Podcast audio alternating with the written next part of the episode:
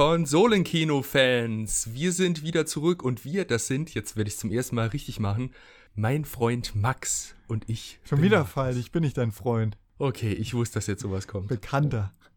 Es, es ist, äh, es ist einfach, es sind Fettnäpfchen, die lauern überall. Ich kann es einfach nicht richtig machen. Also, das ist mein entfernter Bekannter Max und ich bin Markus. Gut. Markus, ja, um was heute, geht's denn heute? Und heute haben wir wieder, wie ihr wahrscheinlich in der Podcast-Beschreibung oder im Titel schon gelesen habt, wieder eine äh, wie, wie sagen wir dazu? Ein, ein also wir haben, wir haben, jetzt quasi wieder die, wir haben jetzt wieder die Rubrik, in der es quasi nur um ein Franchise geht und diesmal geht es um Bioshock. Max. Erstmal erst sacken lassen. Sprich. Ja, äh, wir haben uns Bioshock äh, wahrscheinlich, wir haben gar nicht mehr so viel drüber gesprochen, aber wahrscheinlich rausgesucht, weil es doch eine auch für die Videospielbranche sehr einflussreiche Serie ist, äh, die bei Erscheinen 2007 ähm, mit dem ersten Teil die Games-Branche ziemlich durchgerüttelt hat, äh, dann auch mit den Nachfolgeteilen immer wieder für Furore gesorgt hat und die natürlich auch sehr viele Inspirationen von der Filmlandschaft aufgegriffen hat und auch selbst immer wieder für äh, in Spekulationen um eine Verfilmung äh, Thema war. Und deswegen dachten wir, und weil es natürlich eine Reihe ist, die wir sehr gerne gespielt haben aus verschiedenen Gründen, dachten wir, es wäre ein ganz gutes Thema. Und du hast gesagt, Markus, dass du schon einen Pitch hast. Deswegen will ich gar nicht so viel. Ich, ich habe ich hab schon einen Pitch. Ich schicke einfach voraus. Universal vorstellen. Jetzt, jetzt ruhig, jetzt wieder ruhig. Ja, sehr gut. Ich wollte nur noch vorher meine persönliche Erfahrung mit äh, Kontakt zu Bioshock noch äh, preisgeben. Ähm, ich habe das damals äh, das war, glaube ich, noch in der Zeit, wo ich so an der Grenze zur Volljährigkeit war und gar nicht diese ähm, brutalen Spiele, was Bioshock ja ist, ähm, wirst, wirst du gleich noch was sagen, was Bioshock genau ist, hat damit gar nicht so viele Berührungspunkte und Bioshock war damals ein, eines der ersten Horrorspiele, wenn du so willst, die ich gespielt habe und ist mir sehr in Erinnerung geblieben. Ich habe das Spiel selber auch nie besessen, sondern hat es mir damals ähm, ausgeliehen. Und immer nur unter der Ladentheke ja, gekriegt. Auch immer wieder Hier, sofort Maxi, hast du wieder dein Rated R-Content. oh, es darf mich nicht, zu, äh, nicht ein Stück zu viel verstören. Ja. Und ähm, das war mein erster Kontakt damit. Aber jetzt erzähl mal, Markus, um was geht's denn überhaupt in, in einem Titel namens Bioshock? Erstmal noch kurz vorweg, Bioshock, du hast es absolut richtig gesagt, äh, hat die Videospielbranche oder überhaupt die Medienbranche sehr durchgerüttelt und kann wahrscheinlich rückblickend auch wieder als einer der Titel genannt werden, der zumindest dann in dieser Generation, also Xbox 360 und PS3, nochmal diese Debatte angefeuert hat, sind Videospiele Kunst. Und ich würde sagen, mit Bioshock, mit der Narrative, die da eben zum Tragen kommt, mit den ganzen philosophischen Themen und ja, mit, mit diesem ganzen Worldbuilding und Environmental Storytelling, das ist schon wirklich ein Paradebeispiel dafür, dass Videospiele eben mehr sind als nur Ballern. Und ja, worum geht's in Bioshock? Also, ich meine, es sind, es sind drei unterschiedliche Spiele. Die ersten beiden Spiele haben ja noch das, äh, ja, dasselbe Setting, nur mit, ein, äh, mit acht Jahren Differenz quasi. Aber Bioshock ist auf jeden Fall schon mal grundlegend ein retrofuturistischer Ego-Shooter-Titel.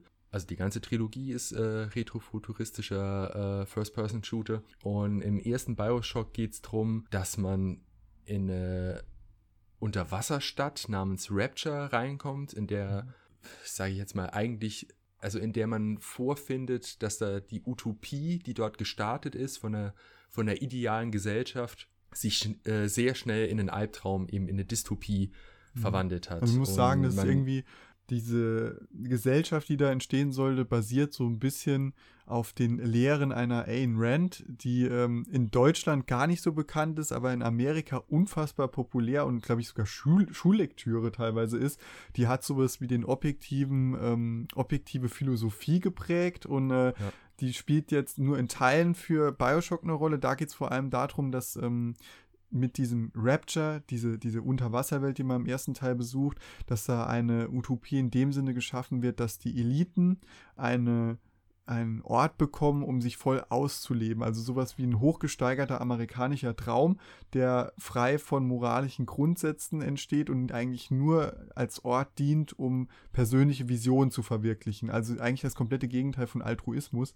Ich glaube, Andrew Ryan, der Gründer dieser Stadt, mit dem er dann auch während der Videospielgeschichte viel zu tun hat, der äh, macht sogar den Altruismus verantwortlich für den Holocaust, also völlig wirr in irgendwelchen Audiologs, die man da abhören kann. Mhm. Ähm, Ja, und es ist das komplette Gegenbeispiel dazu, hat sich aber auch nicht so brillant entwickelt, wie Andrew Ryan das gedacht hätte. Und das erfährt man relativ früh dann im Spiel.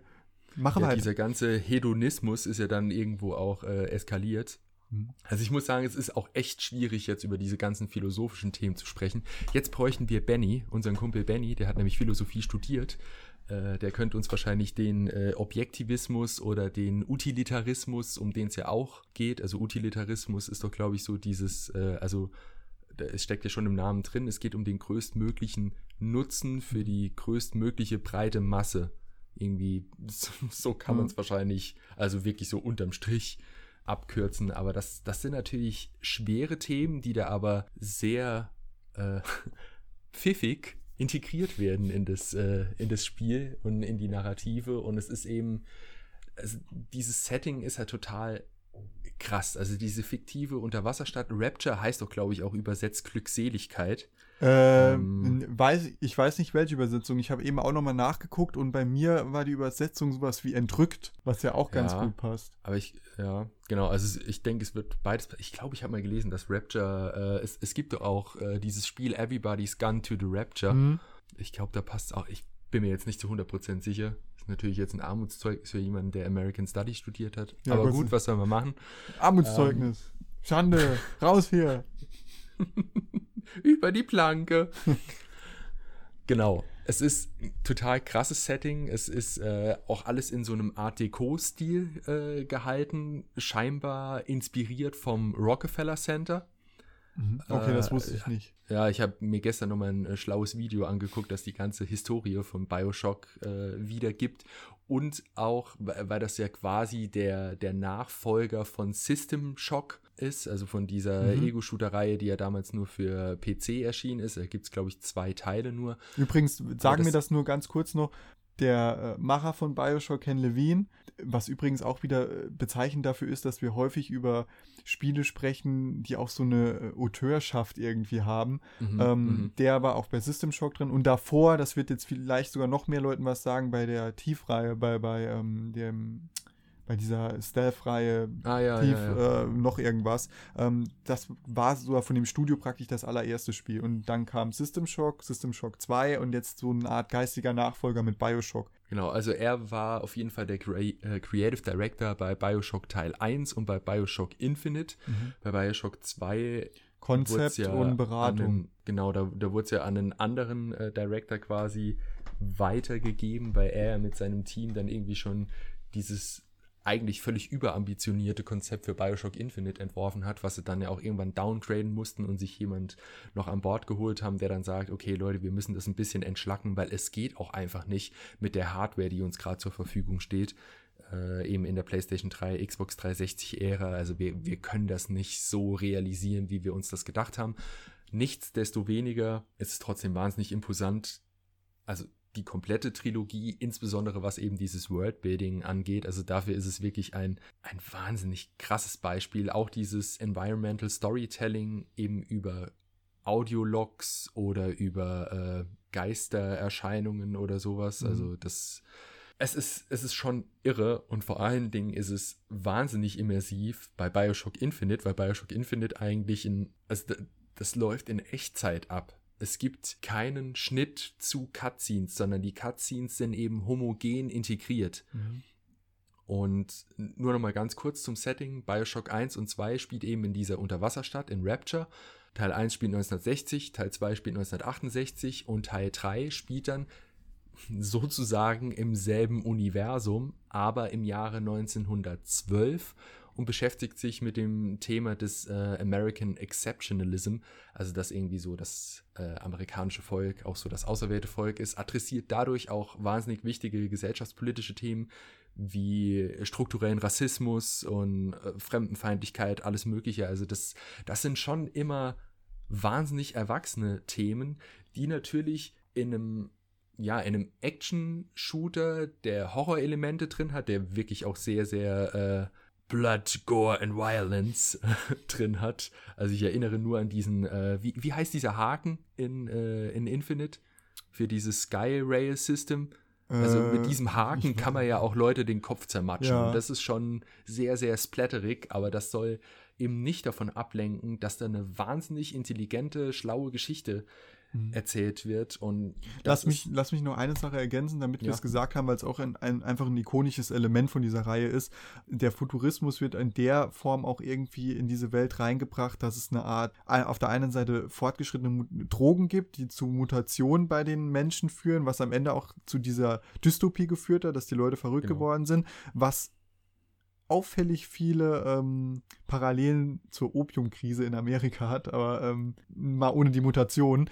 Nur mal das so angemerkt. Genau, das ist so ein Element, das dann eine Rolle spielt in allen drei Teilen. Übrigens auch irgendwann ja. verknüpft, warum das eine in der anderen Welt existiert und umgekehrt. Und das zweite ist ähm, wirklich auch zu einer zu, äh, zu einem Titelhelden geworden, wenn man so sagen will, sind die Big Daddies und Little Sisters. Ähm, zwei ja. Figurentypen, die seit dem ersten Bioshock eine große Rolle spielen, die nach der Dystopie entstanden sind. Ich weiß nicht, die Big Daddies werden, werden eine Art, die haben in dem Spiel dann die ähm, Funktion, das sind wie riesige Taucherglocken, in denen Menschen drin stecken und die beschützen diese Little Sisters, kleine Mädchen, die irgendwie das sogenannte Adam aus toten Körpern rausziehen oder von Menschen. Also Adam ist ja, glaube ich, diese Droge dann, genau. ähm, die, die zu diesen Mutationen auch führt. Und diese Mädchen und diese Big Daddies leben in einer Symbiose und sind, glaube ich, einfach nach dieser, nach dem Zusammenbruch der Stadt entstanden und Big Daddies, weiß gar nicht, die gab es schon vorher in der Gesellschaft, waren dann aber mehr so Sicherheitssysteme. Ähm, ja, man sieht doch auch, glaube ich, mal in, in Sequenzen dann, wie die auch, also logischerweise, weil sie auch Taucherglocken haben und weil es ein kompletter Tauchanzug ist, wie die draußen Reparaturen an, an der ja, Stadt ja. eben äh, durchführen mit, mit Schweißgeräten beispielsweise. Genau, und im zweiten Teil geht es, glaube ich, auch darum, dass man den allerersten Big Daddy spielt. Aber ich muss ehrlich zugeben, dass ich nicht mehr ähm, man, genau man weiß, was. Fall die man spielt einen äh, Big Daddy Prototypen. Prototypen, ja. ja. Ich weiß nicht mehr ja. genau, was die Funktion war, bevor das alles hops gegangen ist in dieser Gesellschaft, aber danach sind sie auf jeden Fall ein wesentlicher Gameplay-Bestandteil auch, weil die Big Daddies sowas wie Endbosse sind in dieser Welt, ähm, gegen die man sich zur Wehr setzen muss, wenn man sie entdeckt, obwohl die tatsächlich als schlafende Riesen auch teilweise dargestellt werden. Also gar nicht, dass die sofort auf dich losgehen, sondern eher so, wenn du zu nah an diese ihre Little Sisters herankommst, äh, also den Beschützer. Ja, man hat ja auch da eine enorme Gameplay-Varianz, wie man eben in diesem Spiel vorgehen möchte. Also man hat ja auch diese ganzen Rollenspielelemente, man kann seinen Spielstil natürlich irgendwie anpassen, man kann überlegen, welche von diesen ja, wie, wie sage ich jetzt, von diesen Superheldenfähigkeiten äh, man im Endeffekt anwenden will. Also verschießt man jetzt irgendwie Blitze oder verschießt man jetzt Schwärme von Bienen mhm. beispielsweise. Also schon auch ein bisschen ich will nicht sagen ein Trash-Element, aber schon auch so ein bisschen B-Movie-Element, mhm. so ein Stück weit. Also klar, ist jetzt die Frage, ist das, ist das B-Movie? Also niemand wird heutzutage ernsthaft argumentieren, dass Superheldenfähigkeiten irgendwas mit B-Movie zu tun haben, mhm. aber es, es, wirkt natürlich schon so, so ein bisschen krass, auch so dieses, man hat auf der einen Seite diesen Politdiskurs und diesen philosophischen Diskurs und dann hat man halt diese Fantasy-Sci-Fi-Elemente drin mit, mit irgendwelchen krassen Drogen, mit denen man irgendwie die, die Welt äh, und, und sich selbst irgendwie den, den genetischen Code verbessert und dann, dann plötzlich irgendwelche krassen Fähigkeiten hat. Und natürlich ist das Ganze dann dadurch auch zusammengebrochen, aber diese Gameplay-Varianz, die sich dann anbietet, also man hat dann beispielsweise Wasserpfützen oder Öllachen irgendwo liegen, man kann dann überlegen, wendet man eine Falle an, äh, haut man jetzt Strom, also Blitze quasi rein, damit dann so ein Big Daddy oder die Splicer, eben diese mutierten Gegner, diese wahnsinnigen mhm. mutierten Gegner, um die irgendwie zu bekämpfen. Das alles führt zu, zu dieser Kategorie Immersive Sim, also immersive Simulation, dass man eben selber also dass das Spiel quasi an den Spieler überträgt, spiel das Spiel, wie du möchtest. Es gibt keinen Königsweg. Mhm. Du kannst das über Schleichen machen, du kannst das über Fallen machen, du kannst das über die direkte Konfrontation machen, kannst vielleicht auch gucken, ob es einen Alternativweg gibt, durch den du dieser ganzen Konfrontation äh, entgehst. Und da sind wir eigentlich schon bei diesem Punkt äh, Spielfreiheit und Spielerentscheidung, was ja auch ein zentrales Element der mhm. Bioshock-Reihe ist. Vielleicht magst du da kurz drauf eingehen. Also Bezug Entscheidung spielt schon während dem Spiel eine große Rolle, ähm, weil man zum Beispiel bei den angesprochenen Big Daddies und Little Sisters, wenn man die Little Sisters dann praktisch ähm, über Leben und Tod entscheiden kann, wenn man den Big Daddy besiegt hat, kann man überlegen, ob man die Little Sister verschont bekommt dafür weniger von dem Adam, das einem selbst auch dazu verhilft, äh, seine Statistics zu upgraden. Ähm, oder man kann sie töten, bekommt dafür mehr von der Droge, hat aber natürlich das Dilemma, dass man praktisch kleine Kinder umgebracht hat, was damals auch eine große Kontroverse war. Und dieses Spielentscheidung wird dann aber noch, ähm, jetzt kommt eine leichte Spoilerwarnung für Leute, die den ersten Teil noch nicht gespielt haben, das wird damit auf die Spitze getrieben, dass es am Schluss einen Dreh gibt, dass der ähm, Jack genannte Protagonist, der aber relativ gesichtslos ist und zu dem man nicht viele Informationen hat, dass der praktisch das komplette Spiel von einer NPC-Stimme dazu gezwungen wurde, das zu machen, was man machen will, weil es ein Codewort gibt, irgendwie would you kindly, also könntest du bitte das und das machen. Das wird in dem Spiel immer wieder über so ein Audiolog, wo wir wieder bei den Audiologs sind, dir durchgegeben. Und am Ende vom Spiel, natürlich macht man das, wenn man als Spieler immer darauf getriggert ist, irgendwelchen Missionshinweisen zu folgen. Und am Ende kommt eben raus, dass genau das den auch in die Story eingewoben wurde, dass dieser Spruch dich dazu zwingt, das zu machen. Also, es, wenn man so drüber nachdenkt, ist es halt wie so eine Schleife, die dir metamäßig bewusst macht, dass der Spieler eigentlich immer auch Sklave des Spiels ist.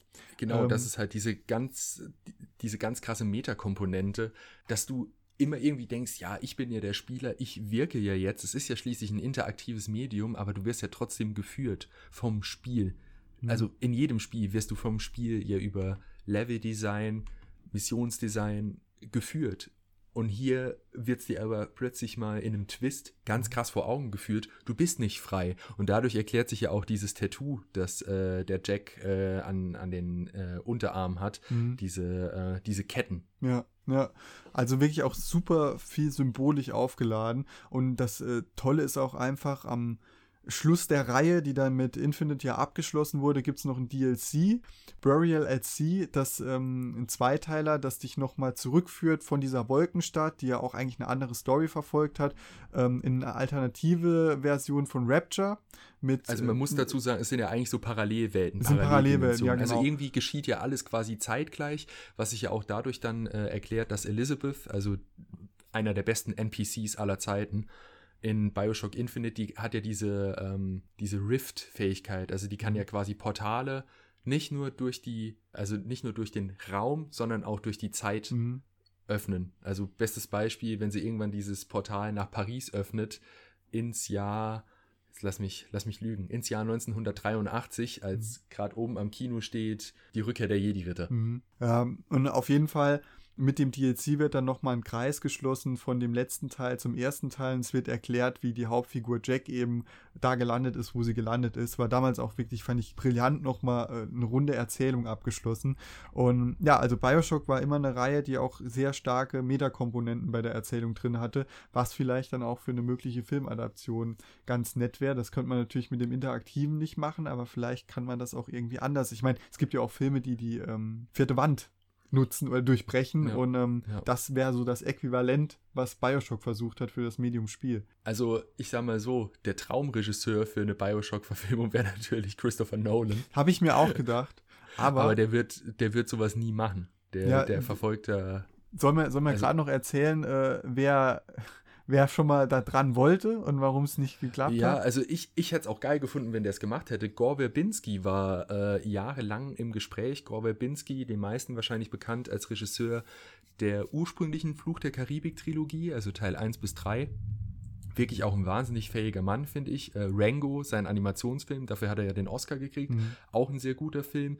Äh, mein Lieblingsfilm von ihm ist äh, das amerikanische Remake von The Ring, weil das wirklich, also un, unter seiner äh, Schirmherrschaft, sage ich jetzt mal, unter seiner Regie, ist das wirklich, das ist ein, ein Horrorfilm, Kunstwerk geworden. Mhm. Also ich mag auch den original japanischen Film, aber bei Gore Verbinski hat das plötzlich eine ganz andere Intensität, ein ganz anderes Pacing und das ist wirklich, das ist auch immer so eins der Paradebeispiele für, gibt's Remakes, die besser sind als das Original? Ja. Mhm. Und das hat Gore Verbinski damit geschafft und vor oh, drei, vier Jahren oder so hat er doch den ach, wie hieß der noch? Mit äh, Dane DeHaan. Der, äh, Cure, äh, Cure, for, for Wellness. Wellness. Und da hat er ja auch so Gothic-Horror-Elemente mhm. durchgespielt. Also gerade deswegen wäre er auch prädestiniert für, für Bioshock, weil er eben auch so eine Horror-Affinität hat. Mhm. Die wollten damals sogar Set-Pieces von dem äh, Wellness-Film ähm, nochmal für Bioshock verwenden. Ähm, wer den Film gesehen hat, wird das vielleicht sogar auch nachvollziehen können. Am Endeffekt ist es dann wahrscheinlich. Also du meinst also Set Designs Was meinst du? Du meinst Set Designs, oder? Set Pieces? Du hast äh, Set Pieces gesagt, weil so, Set Pieces ja. ist ja quasi, was weiß ich, hier gibt es eine große Verfolgungsjagd. Ja, ja, nee, nee, ach so, Set Design, ja, klar. Ja. Auf jeden Fall, das ist dann im Endeffekt an mehreren Komponenten, glaube ich, gescheitert, weil es damals noch nicht den Effekt gab, dass irgendwie die ähm, Film, Filme ab 18 so ein großes Ding waren wie heutzutage mit Deadpool und ähm, äh, Werbinski wollte halt nicht, dass ähm, Bioshock irgendwie was unter 18 wird. Also er wollte genau diese erwachsene Vision, die auch in dem Spiel verfolgt wird. Und das hat damals nicht geklappt mit den Geldgebern. Ich glaube, Universal hatte ja die Rechte für Mhm. die Verfilmung. Und irgendwann ist er dann abgesprungen und ich glaube, dann gab es noch einen Nachfolger. Ähm, Äh. Juan Carlos äh, Frenadio, Genau. der 28 Weeks Later gemacht hat. Auch sehr, sehr guter guter Zombie-Thriller. Der war dann im Gespräch und mit äh, Verbinski weiterhin als Producer. Ja, aber dann, dann war das auch irgendwie, also sie wollten ja auch, habe ich jetzt gelesen, als, als Technik, um nicht sämtliche Sets dann tatsächlich, ähm, wie soll ich sagen, also physisch analog bauen zu müssen, wollten sie sich auch dieser Technik bedienen, die Zack Snyder in 300 angewendet hatte, eben über diese ganzen Greenscreens und dann hätte das ja auch so eine entrückte Atmosphäre dem Ganzen wahrscheinlich gegeben Mhm. und wäre auf jeden Fall, ich sage jetzt mal, logistisch einfacher gewesen, das Ganze zu erbauen, wahrscheinlich genauso teuer, weil es eben Stunden gedauert hätte, das digital zu erschaffen, aber äh, dir natürlich ein bisschen mehr, ja, äh, Freiheiten lässt und vielleicht ein bisschen besser arbeitsmäßig geregelt werden kann, dass jetzt nicht du riesige Flächen brauchst, um diese Sets eben aufzubauen. Mhm. Und da ist es dann aber im Endeffekt auch dran gescheitert, weil die Watchmen-Verfilmung, ebenfalls ja von Zack Snyder aus dem Jahr 2009, das war ja auch so ein, eine Big-Budget-Produktion. Jetzt nicht riesig Big-Budget, aber 130 Millionen ist schon ziemlich viel Geld. Und der Film, so gut er auch ist, hat leider nicht die finanziellen Erwartungen des Studios erfüllt. Ich glaube, das war das, also ich glaube, das war aber doch Paramount oder zumindest hat Paramount den bei uns äh, released. Ich weiß gar nicht, ob Ich- der Paramount Universal. Ich habe da- keine da bin Ahnung, du bist Zack Snyder-Experte. da, da bin ich jetzt tatsächlich auch ein bisschen überfragt. Aber auf jeden Fall war das scheinbar auch so einer der Punkte, weswegen die Studios gesagt haben, boah, wenn es Rated A sein soll, können wir aber nicht so viel Geld da reinballern, weil Verbinski hat scheinbar ein Budget von 200 Millionen US-Dollar veranschlagt. Mhm. Und da haben sie halt auch irgendwie zu ihm gesagt, ja, was hältst du denn davon, wenn es weniger Geld wäre? Und dann so, nein, ich verwässer die Idee nicht, was ja eigentlich aller Ehren wert ist, Mhm. dass er da künstlerisch sagt, nee, ich stehe zu, zu diesem Projekt und ja, im Endeffekt, ich glaube, irgendwann hatte dann auch Ken Levine die Option, ob er jetzt sagt, äh, ja, wir ziehen das durch oder nicht. Dann war noch irgendwie ein anderer Kreativer im Gespräch, der das dann umsetzen sollte. Und dann hat Ken Levine, so viel ich weiß, dann irgendwie zum Studio gesagt, äh, wissen da was, wir lassen es. Okay. Letzter Stand, den ich noch hatte, war aber auch von 2012. So eine Verfilmung ist nie vom Tisch. Klar. Ähm, und deswegen reden wir ja auch drüber, ähm, weil es ja nochmal so sein könnte. Ich hau, hau dir gerade raus, ähm, wa- was ich mir gedacht hatte, weil das, glaube ich, relativ schnell geht. Und zwar, du weißt ja auch, dass ich ein Freund davon bin, was jetzt auch bei Uncharted gemacht wird, dass ich versuche, Geschichten zu erzählen, die nicht eins zu eins das Spiel wiedergeben. Und ähm, in dem Fall wäre es trotzdem eine Adaption, weil ihr mir damals zum Geburtstag diesen wunderbaren Roman Bioshock Rapture oder einfach nur Rapture Stimmt. geschenkt habt. Der erzählt praktisch die komplette Vorgeschichte von dieser Stadtentstehung, auch mit seinem Gründer Andrew Ryan, die Vorgeschichte vieler Figuren, die auch im Spiel auftauchen. Und Hauptperson ist aber ein ähm, gewisser Bill McDonough oder Dunack. Das ist ein eigentlich ein normaler Klempner am Anfang, der damals Andrew Ryan, dem, dem Gründer der Stadt, nicht übers Ohr haut bei irgendeiner Fertigungsarbeit. Das, davon ist Ryan so beeindruckt, dass er ihn irgendwie zu seinem Chefarchitekten für Rapture ernennt. Ähm, klingt im Buch alles ein bisschen logischer. Bei mir Aber wir wissen, in, äh, gerade in Videospielreihen haben Klempner schon äh, ja, wahrhaft Heroisches vollbracht. Klempner haben es immer weit gebracht. Und ähm, diese Geschichte von Bill, der dann auch später sich gegen Ryan wendet, weil er merkt, dass seine Stadt, die er mit erbaut hat, auch vor die Hunde geht, die wird da erzählt, auch ein bisschen minimalistischer gefühlt als dieses Pompöse, das man in Videospielern sieht. Vielleicht dann auch ein bisschen leichter umsetzbar. Aber trotzdem wäre das so eine Geschichte, die ich mir sehr gut als Film vorstellen könnte, weil die noch nicht viele kennen, weil nicht jeder das Buch gelesen hat und weil es der, weil es dann einfach zur Videospielreihe nicht das eins zu eins nochmal übersetzt übersetzen würde, was auch der, ähm, der, diesen, diesen Meta-Twist, ähm, das wäre schwierig halt umzusetzen im Film. Ich könnte mir vorstellen, dass man das im Film so macht, dass man den Zuschauer, wenn man ihn auch an der Nase rumführen will, wie das im Videospiel der Fall ist, mit visuellen Reizen versucht, das, den Blick auf bestimmte Sachen zu lenken, die man am Ende auflöst. Das wird gehen. Würde, hätte dann mit dem Spieltwist aber nichts mehr zu tun. Das könnte man aber in so einer Buchadaption sehr, sehr gut machen, wenn man sich da was Neues überlegt, was in die Story integriert wird. So, und ähm, dieser Hauptdarsteller Bill ist ähm, ein recht ein älterer Mann im, im Roman, was mich irgendwie nicht so gereizt hat für die Besetzung. Ich habe gedacht, warum da nicht einen jüngeren besetzen, so eine Art, äh, jetzt kommt schon die Analogie, so eine Art Spider-Man, so einfach ein brillanter Jüngerer, der sich für die Stadtkonstruktion einsetzt. Wir, wir nehmen jetzt einfach für jede Videospielverfilmung Tom Holland. Ja, Tom Holland wäre es nicht gewesen, aber fast. Ich hatte nämlich die Kombination, die ich mir für wie dieses Andrew Wine und ähm, und Spielfigur beziehungsweise äh, Bill Klempner Konstellation, diese Konstellation zwischen Vater und Sohn, die im Spiel auch eine Rolle spielt, ähm, ist ja so der zentrale Figurenkomplex und es gab tatsächlich die Besetzung, die ich gerne dafür hätte, die gab es schon mal in einem Film. Und das wäre Andrew Garfield und Michael Shannon, die schon mal in 99 Homes ähm, unter anderem zusammengespielt haben. Und wer 99 Homes kennt, der wird vielleicht mir zustimmen, dass das zwar ein komplett anderes Setting ist, aber dass die Beziehung zwischen den beiden, friss oder stirb, unfassbar viele Parallelen hat zu dieser, ähm, zu dieser Weltvision, die in Rapture dargestellt wird. Und wenn man jetzt diesen Bill nicht unbedingt so alt haben muss, wie er sein sollte, sondern auf eine jüngere Besetzung setzen würde, wäre das so echt ein Ding, wo ich mir vorstellen könnte. Und inszenatorisch, Nolan für Mindfuck immer geeignet. Ich habe mir so überlegt, wenn es um Worldbuilding geht, wer da ganz gut sein könnte. Und ich habe Dune, den neuen, noch nicht, kann man ja noch nicht sehen, kommt ja auch jetzt erst der Trailer. Ähm, aber von den anderen Filmen, Arrival, was dann mit Blade Runner, der ähm, der Fortsetzung gemacht wurde, ist halt Denis Villeneuve für mich ein Kandidat, um sowas, wenn es größer werden, werden sollte. Ich meine, Bioshock spielt auch viel in Innenräumen. Es wäre auch ein Kammerspiel dann die Hälfte der Zeit möglich bei einer Verfilmung. Aber wenn es darum geht, so eine neue Welt zu etablieren, kann ich mir momentan wenige vorstellen, die das, denen ich das mehr zutrauen würde als ihm. Ähm, mir fällt gerade noch ein, was hältst du von Matt Reeves? Ja, der kann das auch. Einer der anderen wenigen, die das könnten. Ja, aber Matt Reeves ist halt auch echt geiler Typ. Also ich meine, der hat eigentlich, also dieses ganze Planet der Affen-Ding, nachdem sie das rebootet haben, das, das war ja irre, dass das überhaupt irgendwie gut geworden ist. Also weißt du noch, Trailer dass wir damals da saßen und das war doch einer der Filme, wo wir es nie gedacht hätten oder wo wir so eine ja, leichte Vermutung hatten, aber ähm Genau, weil der Trailer äh, zum, zum äh, Prevolution, der war halt wirklich mies. Und dann war das aber ein wahnsinnig guter Film. Und dann äh, Teil 2 und 3 wurden ja dann von Matt Reeves gemacht und das ist, das ist einfach wahnsinnig gut, was der Mann drauf hat. Und er hat ja sogar Horroraffinität, weil er das amerikanische Remake zu, äh, wie heißt er, äh, So finster die Nacht gemacht Stimmt. hat. Ja, ach ja, Let Me, let me In. Ne? Let Me In mit Chloe Grace Moretz und ähm, wer war der Junge? Warte, warte, warte, warte. Butterfield? Ähm, nicht Freddie Highmore, ähm, Smith McPeeve, der, der auch in The ah, Road Cody Smith McPhee, stimmt. Ja, Cody, Stimmt, Cody, ja. was, du hast es gesagt. Cody, Cody Smith McPhee. Ja, ach ja, okay. Ja. Ähm, äh, ich ich würde tatsächlich einen komplett anderen Ansatz fahren, weil, das muss man dazu jetzt noch sagen, durch dieses ganze Paralleldimensionsding bei Bioshock bist du ja völlig frei. Du kannst ja eigentlich alles erzählen und das dann irgendwie mit hier mit, mit einem Hint, mit einem Cue zu Bioshock 1, zu Bioshock 2, zu Bioshock Infinite äh, quasi nochmal so eine so eine latent mitschwingende Anspielung, irgendwie so ein Easter Egg äh, quasi integrieren.